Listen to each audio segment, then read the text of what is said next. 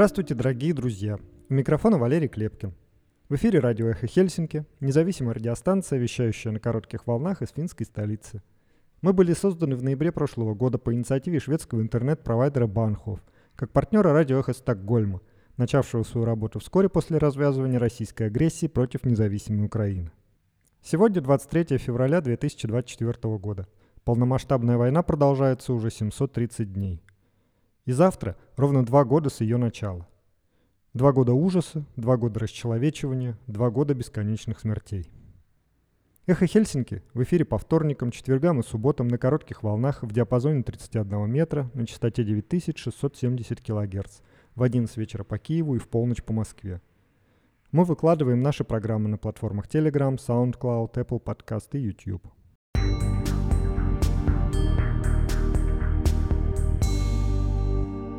Сегодня в нашем выпуске.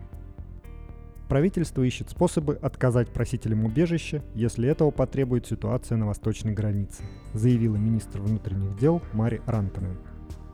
Финляндия стала одним из самых активных поставщиков помощи Украине.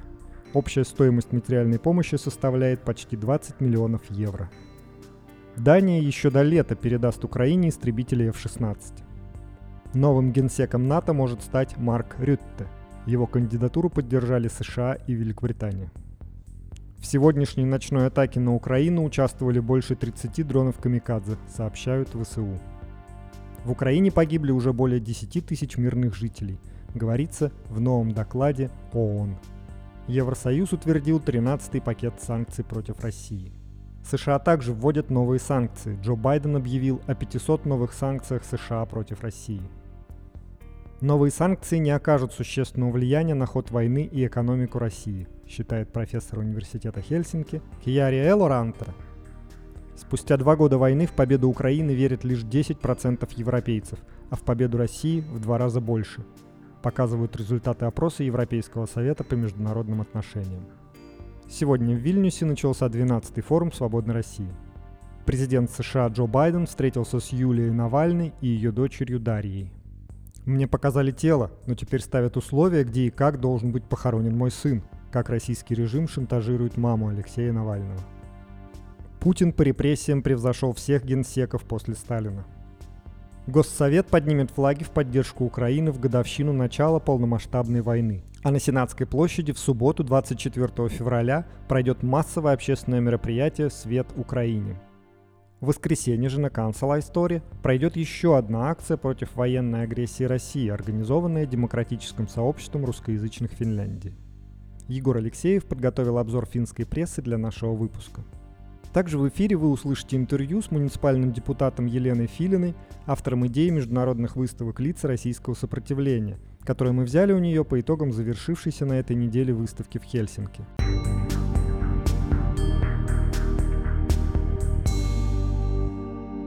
В эфире новости «Эхо Хельсинки». По словам главы Министерства внутренних дел Мари Рантанен, граница, скорее всего, останется закрытой и после 14 апреля, пишет Юля. Министр сказала, что правительство ищет способы отказать просителям убежища, если этого потребует обеспечение национальной безопасности. По ее словам, одним из таких способов может стать чрезвычайный закон, который позволит, например, подготовиться к ситуации, когда толпа людей попытается силой вторгнуться через восточную границу в Финляндию. Согласно международному праву, каждый человек имеет право подавать прошение о предоставлении убежища на границе, и его просьба должна быть рассмотрена. Однако, по мнению Рантенен, борьба с направляемой миграцией может потребовать отступления от Конституции. Мы изучаем этот вопрос, но, конечно, есть такая вероятность, что правительство внесет такое предложение. Это станет понятно по мере продвижения законопроекта. Согласно информации газеты Илта Саномат, идея готовящегося чрезвычайного закона будет заключаться в том, что можно будет вернуть просителей убежища на восточной границе напрямую обратно в Россию. В интервью Юле министр Рантенен заявила, что если это необходимо для борьбы с направляемой миграцией, то правительство готово прибегнуть к такой мере. Из-за сложившейся ситуации восточная граница закрыта для пассажирских перевозок до 14 апреля. По словам Рантенен, Граница, скорее всего, останется на замке и после этого. Оценка властей о количестве граждан третьих стран, находящихся по ту сторону границы и стремящихся попасть в Финляндию, не изменилась. Я не могу сказать, сможем ли мы открыть границу, Но пока, по крайней мере кажется, что в этом вопросе нет никаких изменений. По словам Рантенен, новый закон следует подготовить в сжатые сроки. Правительство стремится внести его на рассмотрение парламента к концу марта с тем, чтобы он вступил в силу как можно скорее.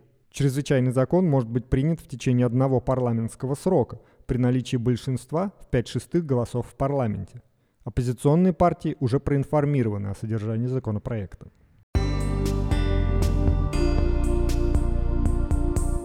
Финляндия является третьим по активности поставщиком помощи Украине среди европейских стран. Об этом сообщает Министерство внутренних дел. За время войны Финляндия отправила в Украину около 300 грузовиков материальной помощи и 76 автомобилей. Украина также получила от Финляндии трансформаторы, генераторы, сухие пайки и различные медицинские принадлежности. Общая стоимость материальной помощи составляет почти 20 миллионов евро.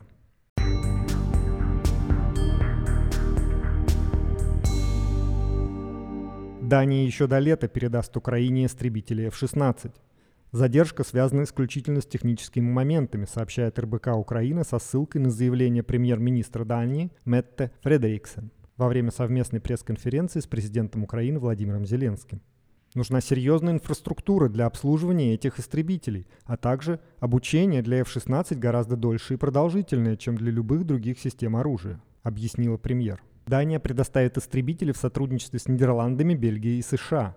Это очень мощное оружие. Я надеюсь, что нам удастся в ближайшее время еще до лета увидеть F-16 в воздушном пространстве Украины, сказала Фредериксон. Обучение украинских пилотов началось еще в августе и проходит очень хорошо и быстро, уточнила она. 22 февраля Дания гарантировала Украине военную помощь на ближайшие 10 лет.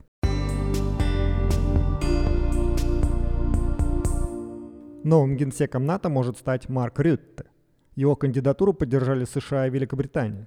BBC сообщает, что 31 страна, входящая в НАТО, пока не смогла договориться о том, кто должен стать генеральным секретарем блока после пользующегося всеобщим уважением нынешнего лидера Янса Столтенберга.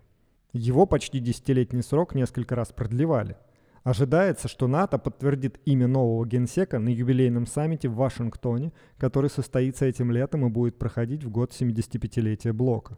Хотя все подобные решения принимаются за закрытыми дверями, большинство членов НАТО, в том числе США, поддерживают Марка Рютте. Последний за него высказалась Великобритания. Источник в Министерстве иностранных дел сообщил, что он хорошо справится с этой работой.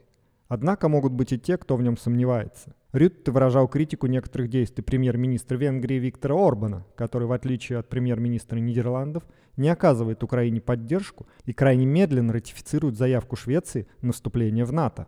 Рютте также имеет опыт общения с Дональдом Трампом, который снова пытается стать президентом США и подвергает сомнению основные принципы НАТО.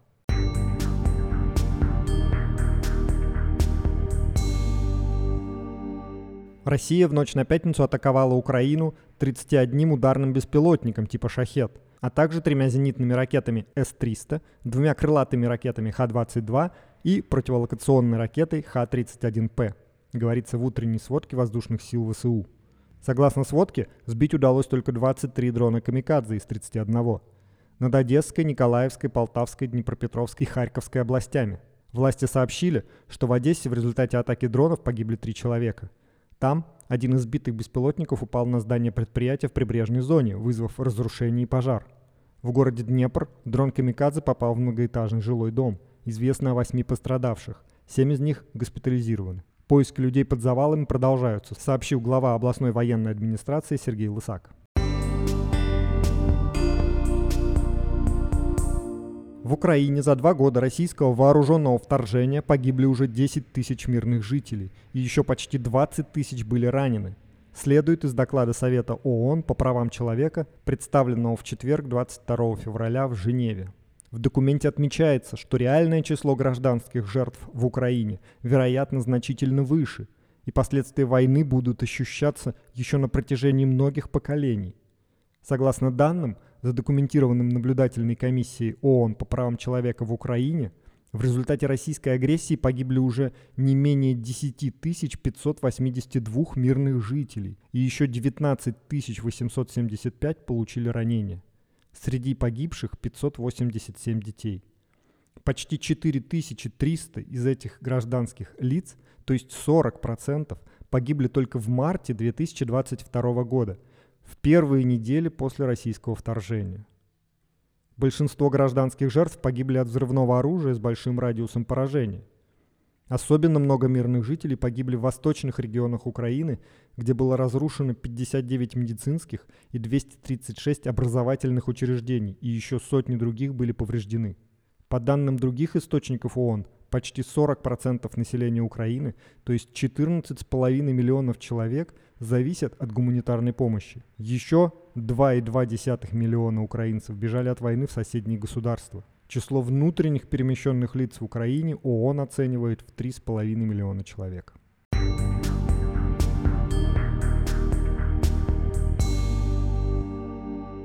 Евросоюз ввел 13-й пакет санкций против России. Совет принял сегодня в связи со второй годовщиной начала полномасштабного вторжения России в Украину 13-й пакет ограничительных мер против режима Путина. Тех, кто несет ответственность за продолжение его незаконной, неспровоцированной и неоправданной агрессивной войны и тех, кто его поддерживает, говорится в заявлении Совета ЕС. Санкции коснутся 106 физических и 88 юридических лиц из России. Таким образом, под ними будет уже около 2000 человек и предприятий. В заявлении сказано, что согласованные сегодня списки нацелены в первую очередь на военные и оборонные секторы и связанных с ними лиц, в том числе тех, кто участвует поставках вооружений КНДР в Россию. Санкции также коснутся представителей судебной власти, политиков и людей, ответственных за незаконную депортацию украинских детей. Под санкции, в частности, попали губернаторы Тульской области Алексей Дюмин – Ханты-Мансийского автономного округа Наталья Комарова, Пензенской области Олег Мельниченко, Рязанской области Павел Малков и Белгородской области Вячеслав Гладков. Также под санкции попали председатель Народного совета непризнанный ДНР Артем Жога, глава Белорусского Красного Креста Дмитрий Шевцов, начальник Центра беспилотной авиации Министерства обороны России Александр Федорко, главы предприятий «Авиатек», МГ-флот, «Софтфрахт», Ульяновского механического завода, а также Климовский патронный завод и Организация детей и молодежи движения первых. Санкции затронут и юридические лица из третьих стран – из Индии, Шри-Ланки, Китая, Сербии, Казахстана, Таиланда и Турции, которые вовлечены в обход торговых ограничений.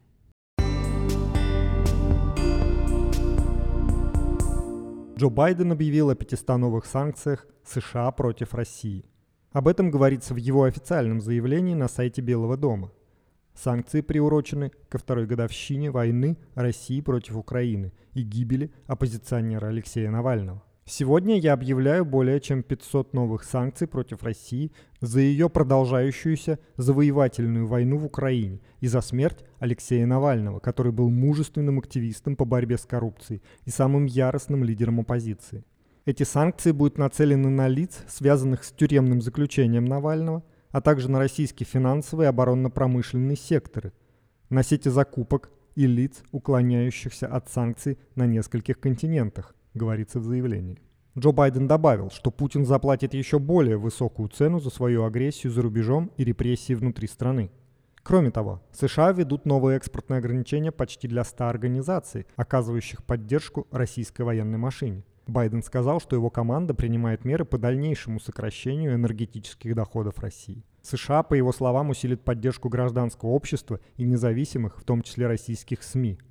Под персональные санкции попали заместитель директора ФСИН Валерий Бояринев, посол России в Беларуси Борис Грызлов, секретарь Союзного государства России и Беларуси Дмитрий Мезенцев, министр Чечни по внешним связям Ахмед Дудаев, начальник ФСИН по Ямало-Ненецкому автономному округу Игорь Ракитин и начальник колонии в Харпе Вадим Калинин, а также глава ЧВК «Вагнер» Андрей Трошев. Под санкции США попали в том числе платежная система «Мир», единственный оставшийся в стране оператор платежей, компания «Мечел», крупнейший производитель стали в России, «ПИК», крупнейший российский застройщик объектов жилой недвижимости, и ее основной акционер Сергей Гордеев, «СУЭК», крупнейшая в России угольная энергетическая компания, Трансконтейнер, один из крупнейших российских перевозчиков флота контейнеров.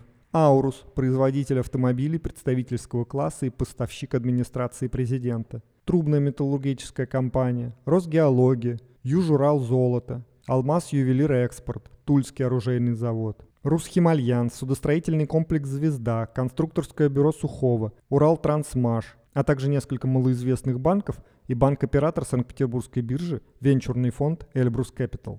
По странам и географической доле в санкционном списке большая часть, 63 компании, российские. Остальные регионы – 16 компаний из Турции, 8 из Китая, 4 из Объединенных Арабских Эмиратов, 2 из Киргизии и по одной из Индии и Южной Кореи.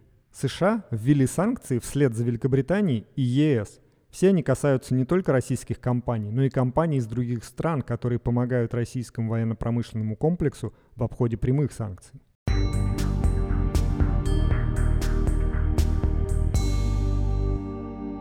Профессор университета Хельсинки Яри Элоранта в эфире Юли прокомментировал новый санкционный пакет Евросоюза.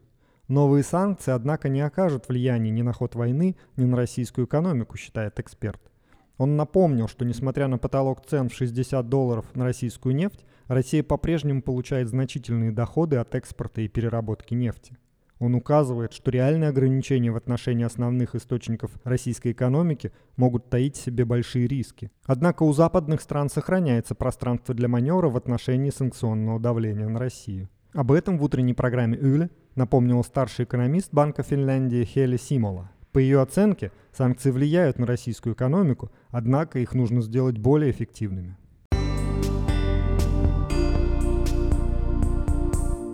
Спустя два года с начала полномасштабного российского вторжения в Украину в победу ВСУ на поле боя верят только 10% европейцев. Об этом в своем докладе пишет Европейский совет по международным отношениям, ссылаясь на данные опроса общественного мнения. В исследовании, проведенном компаниями Data Praxis и YouGov, по заказу Европейского совета по международным отношениям приняли участие чуть более 17 тысяч человек в 12 странах. Опрос проводился в январе этого года на фоне продолжающихся споров в Конгрессе США о дополнительном финансировании Украины и до решения Евросоюза о выделении финансовой помощи Киеву на 50 миллиардов евро. Авторы доклада отмечают, что на результаты опроса также могло повлиять неудачное контрнаступление вооруженных сил Украины. Как следует из доклада Европейского совета по международным отношениям, в победу России в войне верят в два раза больше европейцев, чем в победу Украины – 20% от числа опрошенных. Что подразумевается под победой одной из сторон, участники опроса не уточняли. Авторы полагают, что речь идет про то, сможет ли Россия сохранить контроль над оккупированными территориями, или Украина освободит их победу России больше верят респонденты из Венгрии 31% от опрошенных и Греции 30%. А в победу Украины жители Португалии и Польши по 17%. Около 37% жителей стран, в которых проводился опрос, считают, что война закончится компромиссным соглашением. Чаще всего такой ответ давали респонденты из Греции 47%, Испании 44% и Италии 43%. При этом мнения европейцев относительно того, что должен делать Евросоюз в ходе войны, разделились. 41% респондентов, ответивших, что война закончится компромиссом, заявили, что Европейский Союз должен подталкивать Украину к переговорам. Такой позиции придерживаются жители Венгрии, 64% от опрошенных, Греции 59%, Италии 52%, Румынии половина от опрошенных и Австрии 49%. Еще 31% респондентов, ожидающих компромиссного соглашения, считают, что ЕС должен продолжать поддерживать Украину, чтобы она вернула свои территории. Такое мнение чаще всего высказывали жители Швеции 50% опрошенных, Португалии 48% и Польши 47% респондентов. Автор доклада отмечает, что общественное мнение в Европе разделилось уже в третий раз с начала полномасштабной российско-украинской войны. Вскоре после вторжения войск России в Украину многие европейцы выступали за скорейшее завершение войны, в том числе ценой территориальных уступок. Однако после успешного наступления ВСУ в 2022 году и широкой поддержки Киева со стороны США большинство европейцев посчитали, что Евросоюз должен поддерживать Украину до тех пор, пока она не освободит все свои территории. Теперь многие жители стран Европы считают, что война должна закончиться компромиссными соглашениями. В докладе также подчеркивается, что на мнение европейцев повлияла перспектива возвращения Дональда Трампа на пост президента США – после чего эта страна может перестать поддерживать Украину. Как отмечает украинское издание «Бабель» со ссылкой на несколько исследований, больше половины американцев по-прежнему поддерживают предоставление военной помощи Украине. Это, как считают журналисты, понимает и Трамп.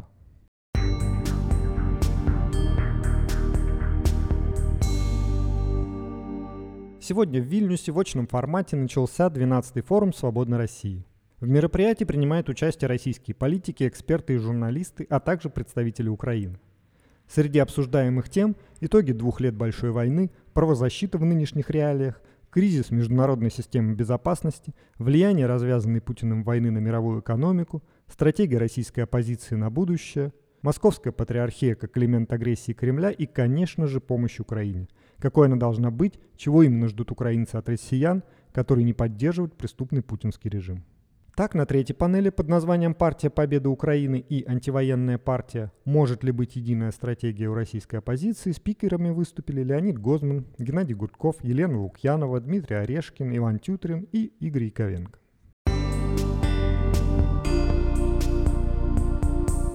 Президент США Джо Байден встретился с Юлией Навальной и ее дочерью Дарьей. Фотографии встречи и слова соболезнования цитируют официальное представительство Байдена в соцсетях. Сегодня я встретился с Юлией и Дашей Навальными, родными Алексея Навального, чтобы выразить соболезнования в связи с их трагической потерей. Наследие мужества Алексея будет жить в Юлии и Даше, а также в бесчисленном количестве людей по всей России, борющихся за демократию и права человека.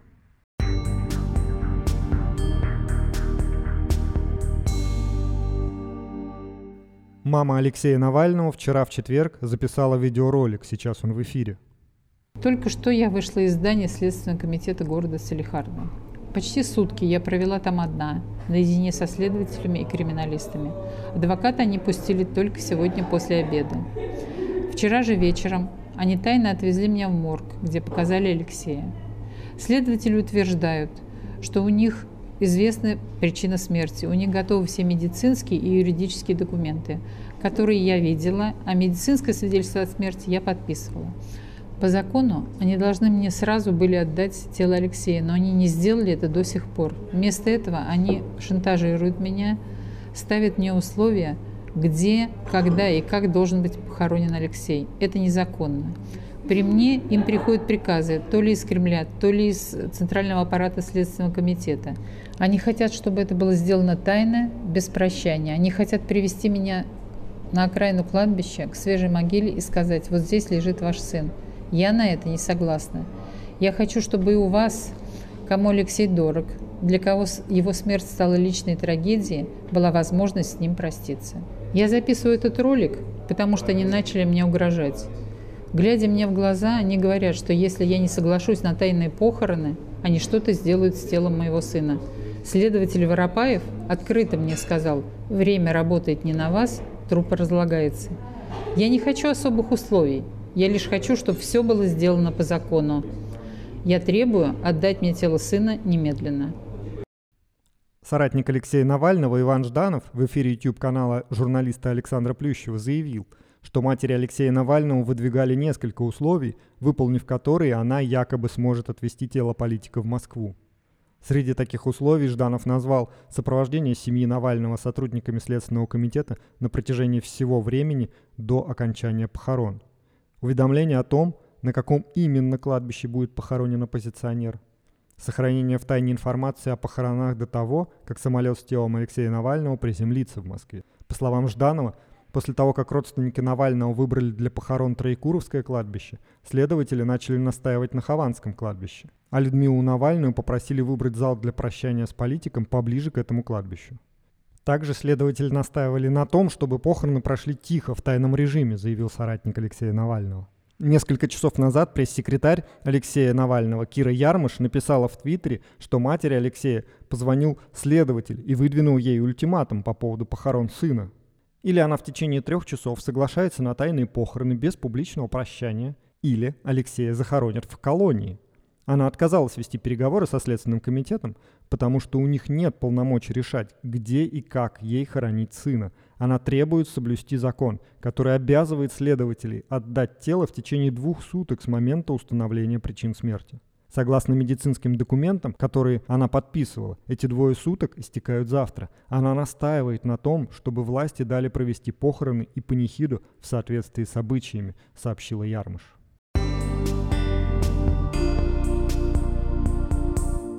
По подсчетам издания «Проект», по политическим статьям за четвертый срок правления Путина судят больше людей, чем при советских генсеках после Сталина. За четвертый президентский срок Владимира Путина тем или иным формам преследования по самой консервативной оценке подверглись 116 тысяч человек, что делает этот период более репрессивным, чем аналогичные по времени отрезки после сталинском СССР. Об этом говорится в исследовании издания проекта, опубликованном в четверг, 22 февраля. Издание изучило уголовные и административные дела, поступившие в суды с 2018 по 2023 годы уголовному преследованию по основным статьям, которые правозащитники считают репрессивными, это экстремизм, оправдание терроризма, фейки, дискредитация армии. За это время подверглись 5613 человек, подсчитал проект. С учетом отказавшихся воевать в Украине, а также обвиненных в госизмене и шпионаже, эта цифра составит 11 442 репрессированных. При этом с 1956 по 1961 годы при правлении Никиты Хрущева, по данным Госархива, 4883 человека осудили по основным политическим статьям антисоветская агитация и пропаганда и распространение заведомо ложных измышлений. За все последующие годы, вплоть до перестройки, 62 по 85 год, в РСФСР по этим статьям осудили 3234 человека.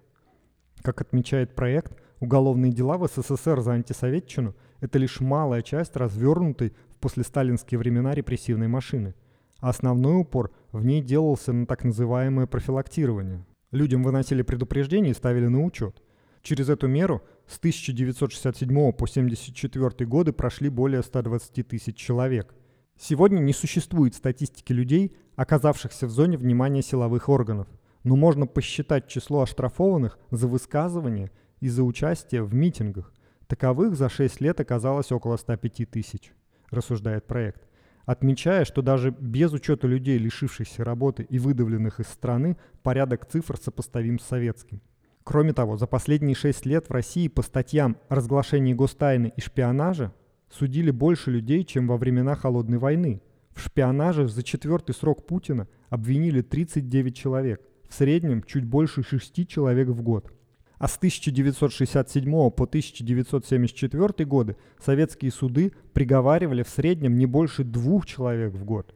За разглашение гостайны в России за 6 лет осудили 329 человек, 54 человека в год.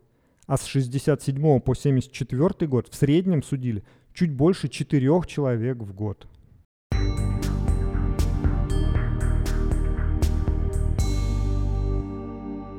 Госсовет продемонстрирует свою поддержку Украине поднятием финских и украинских флагов в субботу 24 февраля во вторую годовщину с начала полномасштабной агрессивной войны России против Украины. Правительство Финляндии поднимет флаги в Хельсинки на флагштоках Дома правительства, на Сенатской площади и перед зданием МИД в Катаянока. В акции примет участие также Университет Хельсинки. В субботу с 17 до 20 часов на Сенатской площади пройдет массовое мероприятие в поддержку Украины. В ходе акции «Свет Украине» горожане могут принести свечи на ступеньки кафедрального собора.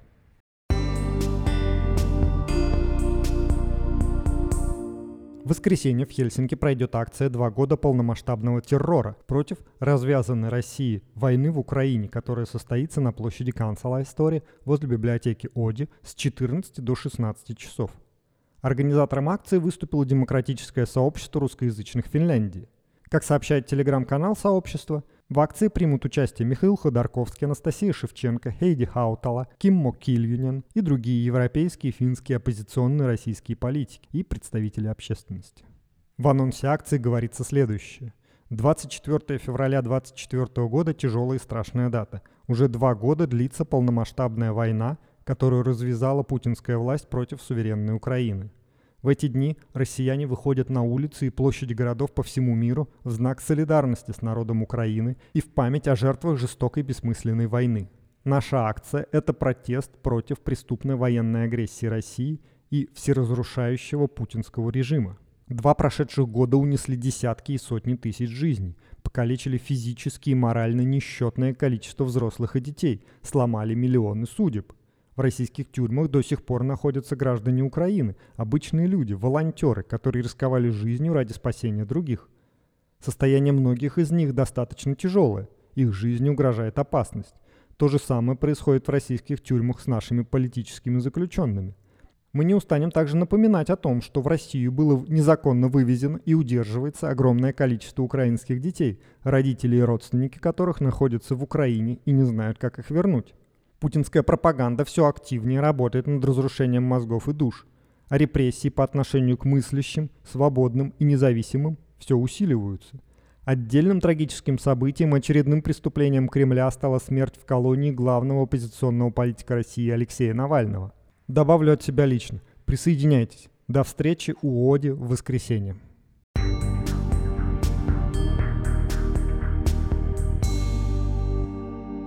Вы слушаете радио «Эхо Хельсинки». Сейчас Егор Алексеев с обзором прессы. Мама Алексея Навального потребовала вернуть тело убитого сына с официальным требованием. По этому поводу обратилась также более 80 тысяч россиян.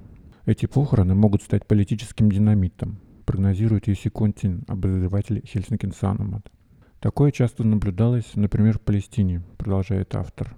В Иране похороны Макса Амина вызвали волну протестов, потрясшую духовенство. В Финляндии похороны Маннергейма в 1951 году стали национальным выражением воли. На них присутствовало более 150 тысяч человек. В 2015 году в России Тысячи людей выстроились в очередь, чтобы попрощаться с убитым оппозиционным политиком Борисом Немцовым. Таким образом, пишет автор, в Кремле, несомненно, обсуждается вариант невыдачи тела. Тем временем отважные россияне продолжают оставлять цветы и свечи в память о Навальном, а священника, который планировал панихиду по политику, в Санкт-Петербурге арестовали и довели до инсульта. О том, как похороны Навального стали проблемой для Кремля, читайте в колонке Юси Контини на сайте газеты «Хельсинкин Санамат». В авторитарных странах для многих у Алексея Навального имело значение то, что он вернулся в страну, несмотря на опасность для своей жизни. Пишет журналист иранского происхождения Хамид Седагат. Смерть Алексея Навального стала шоком не только для его сторонников в странах Запада и России. Многие граждане других авторитарных режимов были также потрясены. К сожалению, подозрительные смерти и отравления в тюрьмах – привычные новости в этих странах, пишет автор а многие иранцы публично продемонстрировали свое понимание и симпатию к Навальному после его смерти, например, в мессенджере X, бывший Твиттер. Насколько похожи тюрьмы всех диктаторов мира? Внезапно заключенным становится плохо, и они теряют сознание. Мы все знаем, кто стоит за этим внезапным недомоганием и их гибелью, написал известный иранский активист Моин Газаэлин. Подробный разбор сходств и различий двух режимов иранского и российского читайте в статье Хамида Седагата на сайте газеты Хельсинкин Санумат. Путинская Россия продолжает мстить всей семье Навального. Западу следует поучиться мужеству вдовы Алексея. Сообщает в некрологе, посвященном Алексею Навальному, редакция газеты Илта Санамат. Судьба Алексея Навального и всей его семьи – один из конкретных примеров того, что может ожидать также и нас, если Владимир Путин победит в войне в Украине, продолжает редакция некролог полностью, а также историю политических убийств современной России от Александра Литвиненко до Алексея Навального читайте в заметке Ари Пананин на сайте газеты. Обстановка безопасности в Швеции становится все более сложной, предупреждает шведская полиция безопасности в ежегодном обзоре. В докладе «Россия, Китай и Иран» названы крупнейшими угрозами безопасности Швеции. Угрозы, по версии авторов, исходят как от иностранных держав, так и от воинствующих экстремистов. Наибольшую угрозу безопасности Швеции из государственных субъектов представляет прежде всего Россия. Стратегическое и экономическое значение Северной Швеции также увеличивается из-за того, что многие металлы и минералы, используемые в оборонных, космических и коммуникационных технологиях, добываются на рудниках региона. Авторы доклада ссылаются на прошлогоднее сожжение Корана, которым воспользовались иностранные державы. Враждебные государства могут и впредь использовать экстремистов, чтобы вызвать хаос. Беседу с директором шведской полиции безопасности Шарлоттой фон Эссен читайте на сайте газеты. В эфире был Егор Алексеев с обзором прессы.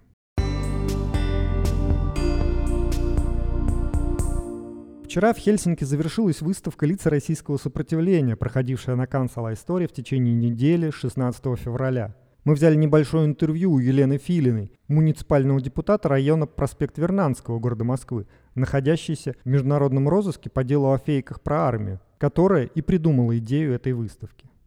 Елена, расскажите, э, что послужило вообще идеей, э, как вы пришли к, э, к тому, чтобы организовать выставку лиц российского сопротивления? Откуда такая блестящая идея? Из головы.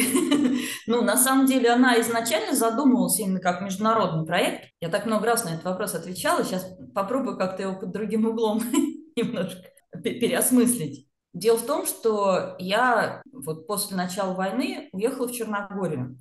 Я понимала, насколько там сложная ситуация вообще с информированием о таких вещах, которые происходят в России, которые путинский режим, собственно, производит э, над своими гражданами. И когда я э, получила гуманитарную визу, когда у меня уже было уголовное дело, и в Черногории мне было не очень безопасно оставаться, я приехала в Германию, я была э, у друзей в Берлине и э, проездом. И, соответственно, там для меня вот Берлин неожиданно совершенно, я там была первый раз, но все последующие разы это подтверждалось. Берлин для меня город э, таких инсайтов и каких-то... Ну, мне все время там приходят какие-то идеи, которые потом на самом деле очень хорошо и классно осуществляются, не только с выставкой. Ну, как бы мы работаем сейчас в разных направлениях, и будет, я думаю, еще что-то интересное, и тоже рожденное в Берлине. Вот. И я просто гуляла по Берлину, мы встретились с Аршаком, с которым просто там пили кофе, давно друг друга не видели. Вот. И в Берлине такой формат довольно обычный, когда стоит в парке, э, стоят стенды, на них э, э, информация, посвященная Холокосту. Она своеобразно сделана с точки зрения визуализации, Э, ну, то есть, как бы это не просто формальная какая-то штука, да, или, с другой стороны, стоят стенды, посвященные тем, кто погиб, пересекая Берлинскую стену, да, тех, тем, кто бежал к свободе и не добежал. Угу. Это все на самом деле производит такое впечатление, ну вот на меня, по крайней мере, именно как визуальная реализация идеи самой, да, и я подумала, а почему мы не рассказываем таким способом людям, почему мы не обращаемся к гражданам а, в разных странах и не говорим им о том, что у нас происходит. Ну, у нас не так много ресурсов, мы не можем там всем по телевизору об этом рассказывать, но что-то же мы можем. И я подумала, что вот этот вот берлинский хороший формат, классный, у него все время стоят люди, они постоянно читают, и это, это их цепляет. Они шли, гуляли, они, в общем, не шли специально, чтобы почитать про Холокост. И вот эта вот как бы конструкция, когда человека в на прогулке ему предлагают ознакомиться с, так, с таким вышибающим, скажем, из зоны комфорта событием или э, текстом э, э или там фото каким-то представлением, она на самом деле мне показалось, глядя на лица людей, что это работает очень на глубоких каких-то уровнях. Да? Человек может пройти его, он не пришел сюда специально, его никто не тянул за руку, оставайся и, и там прочитай, иначе не пройдешь дальше. Да? Он остановился осознанно и читает это, потому что это э, ну, для начала хорошо сделано, и это ложится на, на его сознание, и он, конечно, э, в общем, не может пройти мимо, останавливается, и, соответственно, Э, эффект, который планировался вот в таких экспозициях, он добивается, э, достигается, несомненно. Вот. И, и, собственно говоря, вот она идея. Она на поверхности, она никакой гениальностью там не блещет и так далее. Дальше вопрос менеджмента был, да, как добиться того, чтобы это все э, было везде. Потому что ну, ну, цель была такая именно. Да, да, с менеджментом понятно. А первая выставка была в Берлине? Нет, первая выставка открылась в Сталине. Мы ее сделали быстрее всех, потому что мы готовили много разных других городов очень долго, и как бы там сложные были процессы и так далее. Вот. Но, а, соответственно, э, первый открылся Таллин, а, они замечательно совершенно все сделали э, на месте. Я там не была. Я хочу сказать просто, что я вообще живу в маленьком, ну, небольшом немецком городке, и мало куда могу выезжать. Вот. И все это делается, в общем, удаленно, а, силами и руками людей в разных странах, а, которые готовят по некой нашей технической дорожной карте, куда идти, что взять, а, как, как закрепить. Вот. И, собственно, вот, вот это так и происходит. То есть я просто связываю какие-то узелочки, которые превращаются в разных городах мира вот в такую экспозицию, в которой там, собственно, вот люди с ней знак, могут знакомиться. При этом вот. инструкция, кстати, очень помогает, потому что мы... А, за, а... На самом деле в проекте работают, в разных странах мира работает масса людей, которые именно создают вот эту вот коробку, да, которую можно уже переложить на любой город. Мы сейчас хотим вообще в связи с тем, что произошло, да, в связи с убийством Навального, мы хотим как бы немножко проактивно начать действовать, потому что обычно мы делаем так, что там или наши знакомые, или кто-то, кто про нас слышал, сами обращаются. И мы дальше уже им даем инструкции все. Вот, и а помощь. Вот, э, кстати, э, теперь в контексте смерти Алексея Навального у вас будет меняться экспозиция? И второй вопрос, опять же, касательно экспозиции.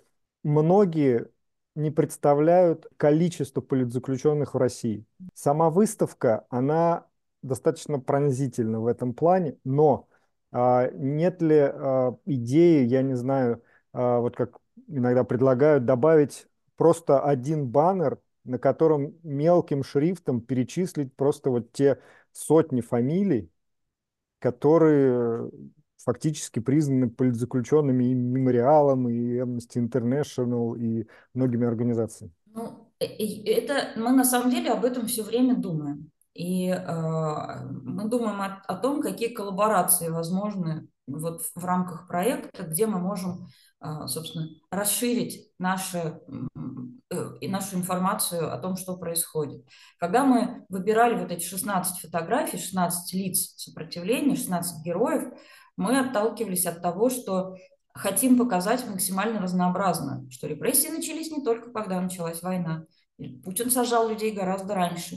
И те, кто с ним боролся, получали большие сроки, огромные сроки. Потом просто все стало хуже, хуже и хуже. Мы это видим и сейчас, да?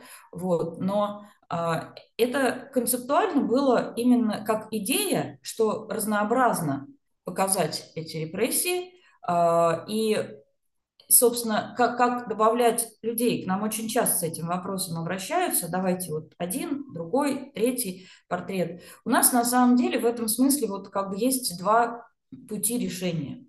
Технически довольно сложно взять и начать прибавлять для каждого города свою какую-то э, еще Э, еще какого-то героя, да, но а, здесь же еще история про то, что это все волонтерство, да, и ну, не, я не могу людей просто посадить и переделывать все время а, нашу общую концепцию, вот, потому что это не просто добавить одного человека, там много надо разной работы сделать, значит, но мы предлагаем, во-первых, делайте акции, если у вас есть свой человека, за которого вы болеете, выставка идет неделю или две. Вы соберите туда, организуйте там вечер писем этому человеку или какую-то акцию ему посвященную или еще что-то, перформанс какой-то, да, пространство выставки открыто, туда могут приходить люди, и мы сейчас тоже думаем, как привлечь туда больше людей силами проекта, тоже, у нас есть соцсети тоже, мы планируем давать рекламу, вот, то есть э, мы думаем о том, как привлекать людей. Но для того, чтобы рассказывать истории политзаключенных, не просто список фамилий, который каждый день увеличивается и меняется все время, да, к сожалению, не в лучшую сторону, но, наверное, будет более правильно с точки зрения того, чтобы повлиять на аудиторию нашу, на граждан стран, в которых выставка проходит, э, сделать что-то еще, да, там читать стихи, например, того человека, о котором идет речь на каком-то мероприятии. Мы открыты и только за. И, в общем, предлагаем всем к этому присоединиться к такому формату, и будем очень рады, если будем связывать вас с организаторами, если есть такая идея, а, и можно на сайте посмотреть расписание по городам. А, может быть, тот, кто хочет перформанс устроит и выставку сам. Ну, то есть, как бы мы... Э, здесь проблема в чем? Хочется показать всех. Мне тоже это очень хочется сделать. Мне хочется всех э, поместить на сайт, про каждого попросить Илью Азара написать текст. Но я понимаю, что это безумный объем. Поэтому мы ищем коллаборации с другими проектами, которые занимаются политзаключенными, да, и у нас сейчас есть э, в переговорах один интересное, возможно, будет э, сочетание, и предлагаем людям самим организовывать на площадках выставки то, что они хотят показать гражданам других стран. Но сейчас концепция в любом случае, как я понимаю, частично меняется просто из-за Она, того, нет, что Алексей просто Навальный остается, остается, мы переделываем текст, да, угу. он остается, мы переделываем текст. А, ну, я не думаю, что убийство это повод его как бы... Нет, нет, разумеется, просто а, он Брать уже а, в этом списке не из тех, кого можно спасти, а вот в этом контексте. А, да, но это как раз э, с точки зрения того, что а, как бы логика а, выставки, она не, не, не только в том, что можно кого-то спасти от, э, из-под репрессий, вытащить, обменять или еще что-то. Это хорошая стратегия, но она не единственная. Да? А, вот пример Алексея Навального показывает, что спасти можно не всех, а даже мало кого, если не бороться с режимом если европейские граждане не будут понимать, что делают их политики, которые предлагают бороться с путинским режимом. То есть это же довольно дорого, вообще говоря, и бьет по карману обычных людей, вот, вот это все там поддерживать Украину как следует, да, и, э, соответственно, там в э, санкции, это, это все на самом деле заставляет обычных граждан Европы брать на себя какую-то долю э, ответственности да, за эту борьбу. Они почему должны это делать? Им никто не объясняет. Ну, Путин, война, это очень плохо. Но то, что происходит, то, что Путин делает еще помимо войны, они просто этого не знают. Мы стараемся сделать так, чтобы они знали, за что а, они должны поддерживать своих политиков. Я не знаю, э, часто ли до смерти Алексея Навального приходили депутаты, да, главы там государств или министры вот на выставке. Просто после убийства Алексея Навального а, вот у нас и кандидат в президенты здесь в Хельсинки был, и вот э, в Киркинессе был норвежский премьер. Да. А, и вот это, конечно, привлекло внимание. И что самое интересное, я когда э, с одним из депутатов парламента финского общался по поводу э, как раз выставки, я ему задал вопрос, а представляют ли финские э, политики как бы объем этих репрессий в России, что это вот не те э, два десятка человек, которые на выставке есть, что это сотни и тысячи людей. И они как бы этого в принципе-то и не знают. То есть и как бы вот эта выставка и привлечение к ней внимания как раз дает понимание объема того, что происходит в России. Ну, а... надо сказать, у нас есть, я прошу прощения, есть плакат текстовый, который как раз описывает, как, как это все произошло, с, почему возник проект и э, что нас мотивировало. И там есть эта цифра мемориала э, тех, кто признан в России политзаключенными. А, вот, может быть, это не крупными буквами, то есть не небольшими цифрами написано на каждом плакате, но в текстах это есть. Это важно, чтобы люди замечали это. И а, исходя вот как раз из а, того, что европейцы должны знать, с чем они борются, а, и, как я понимаю, появилось в том числе и ваше открытое письмо. А, да. В принципе, а, по содержанию, наверное, там а, вещи, которые достаточно понятны и очевидны. У меня, ну, первый вопрос. Можете коротко рассказать цель вот этого обращения? Ну, на самом деле, э, здесь момент такой. Это кажется, э, потому что вы согласны, наверное, что там очевидные вещи написаны. Я получила от разных людей с разных сторон, э, в общем, замечания по поводу того, что это не своевременно, не актуально, банально, в общем, много всякого разного. Вот. Но, тем не менее, я считаю, что сейчас именно тот момент, когда взоры обращены к России европейских политиков и политиков, ну, я бы даже сказала шире, да, не, не, не по географическому принципу, а демократических стран, политиков демократических стран.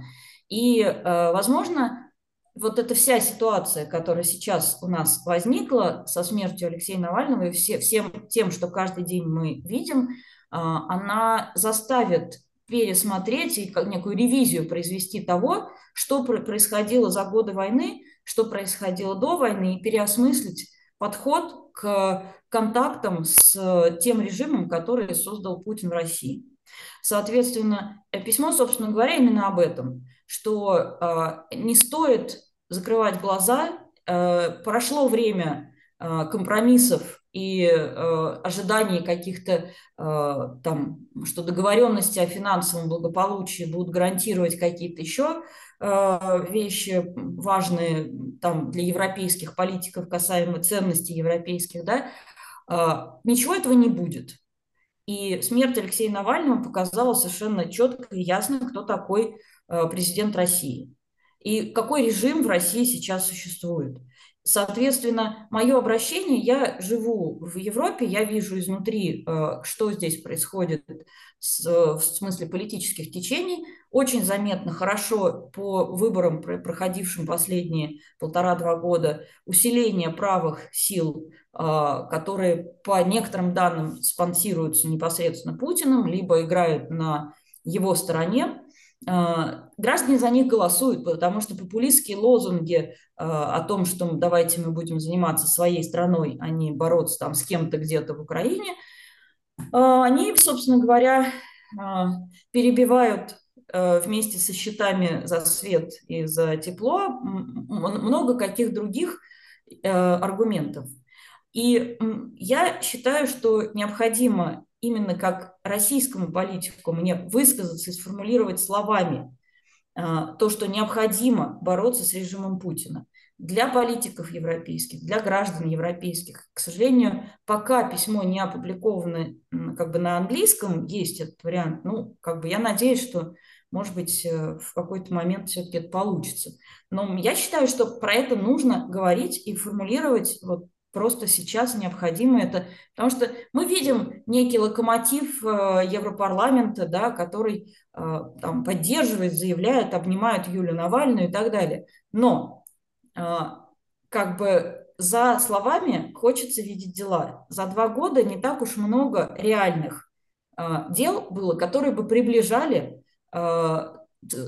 ту ситуацию, в которой Украина будет свободной, войны не будет, и Россия будет свободной тоже. По крайней мере, борьба с путинским режимом – это общее дело, это не дело одних россиян. Мы одни не справимся. Особенно если там Франция будет продавать автозаки, а другие страны там другие всякие средства для пыток и прочее. А, Поэтому так возникло Понятно, но а, вы, как политик в том числе, понимаете, что и правые популисты, и левые, они все в первую очередь ориентируются на э, настроение в народе.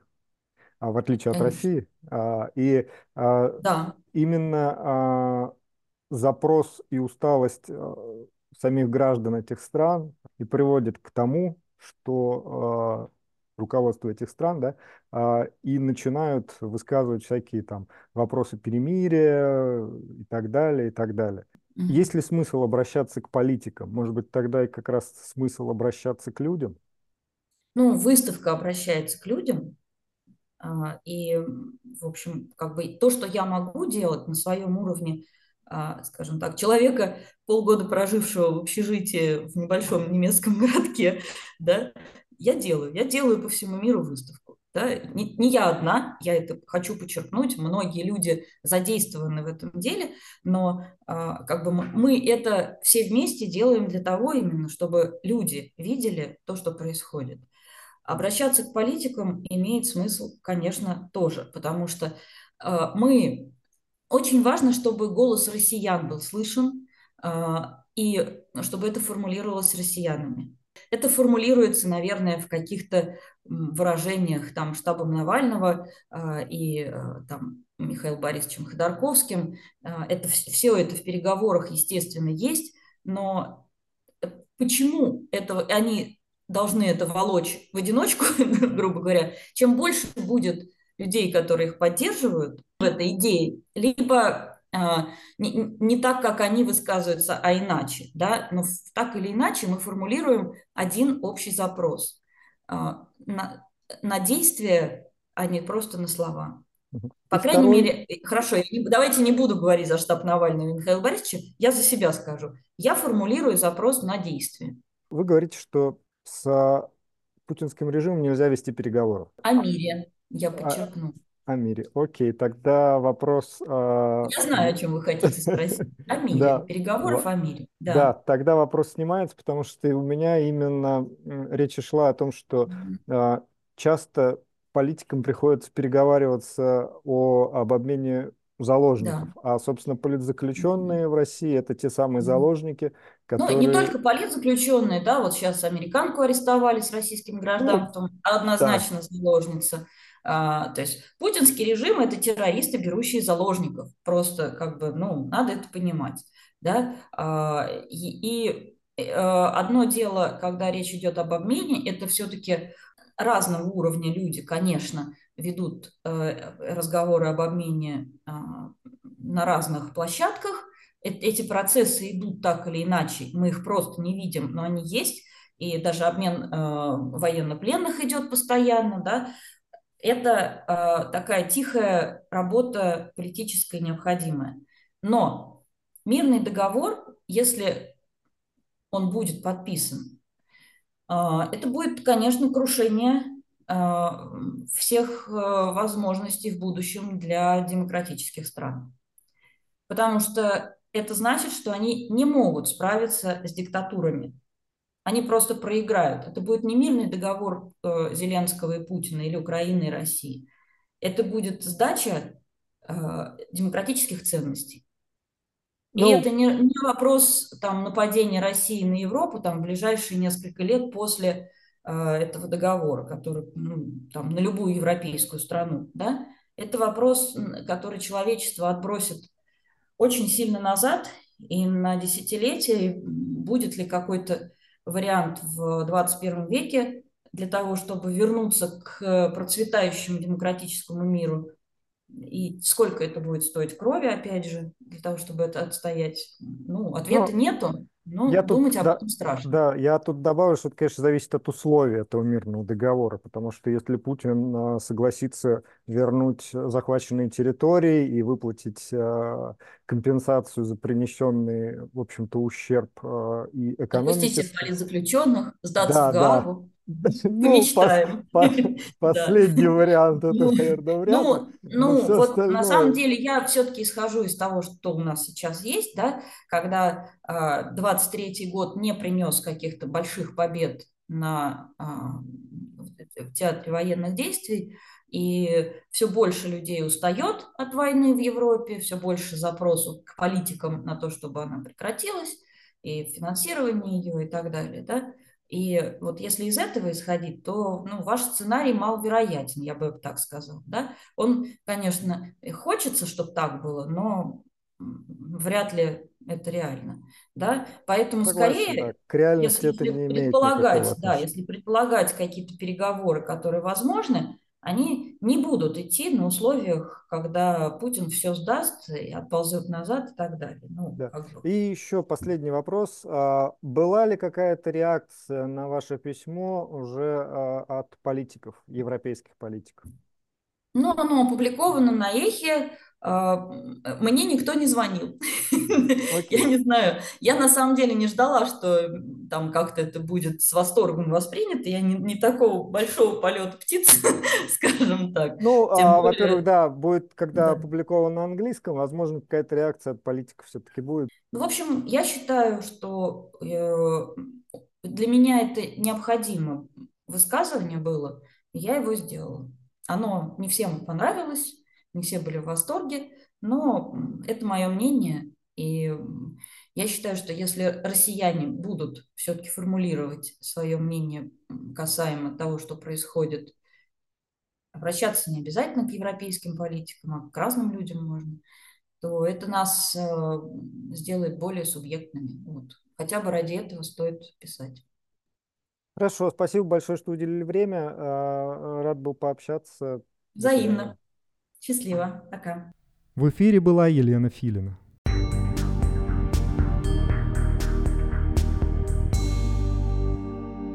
Наша сегодняшняя программа подошла к концу. Напомню, что «Эхо Хельсинки» в эфире по вторникам, четвергам и субботам на коротких волнах в диапазоне 31 метра на частоте 9670 кГц в 11 вечера по Киеву и в полночь по Москве.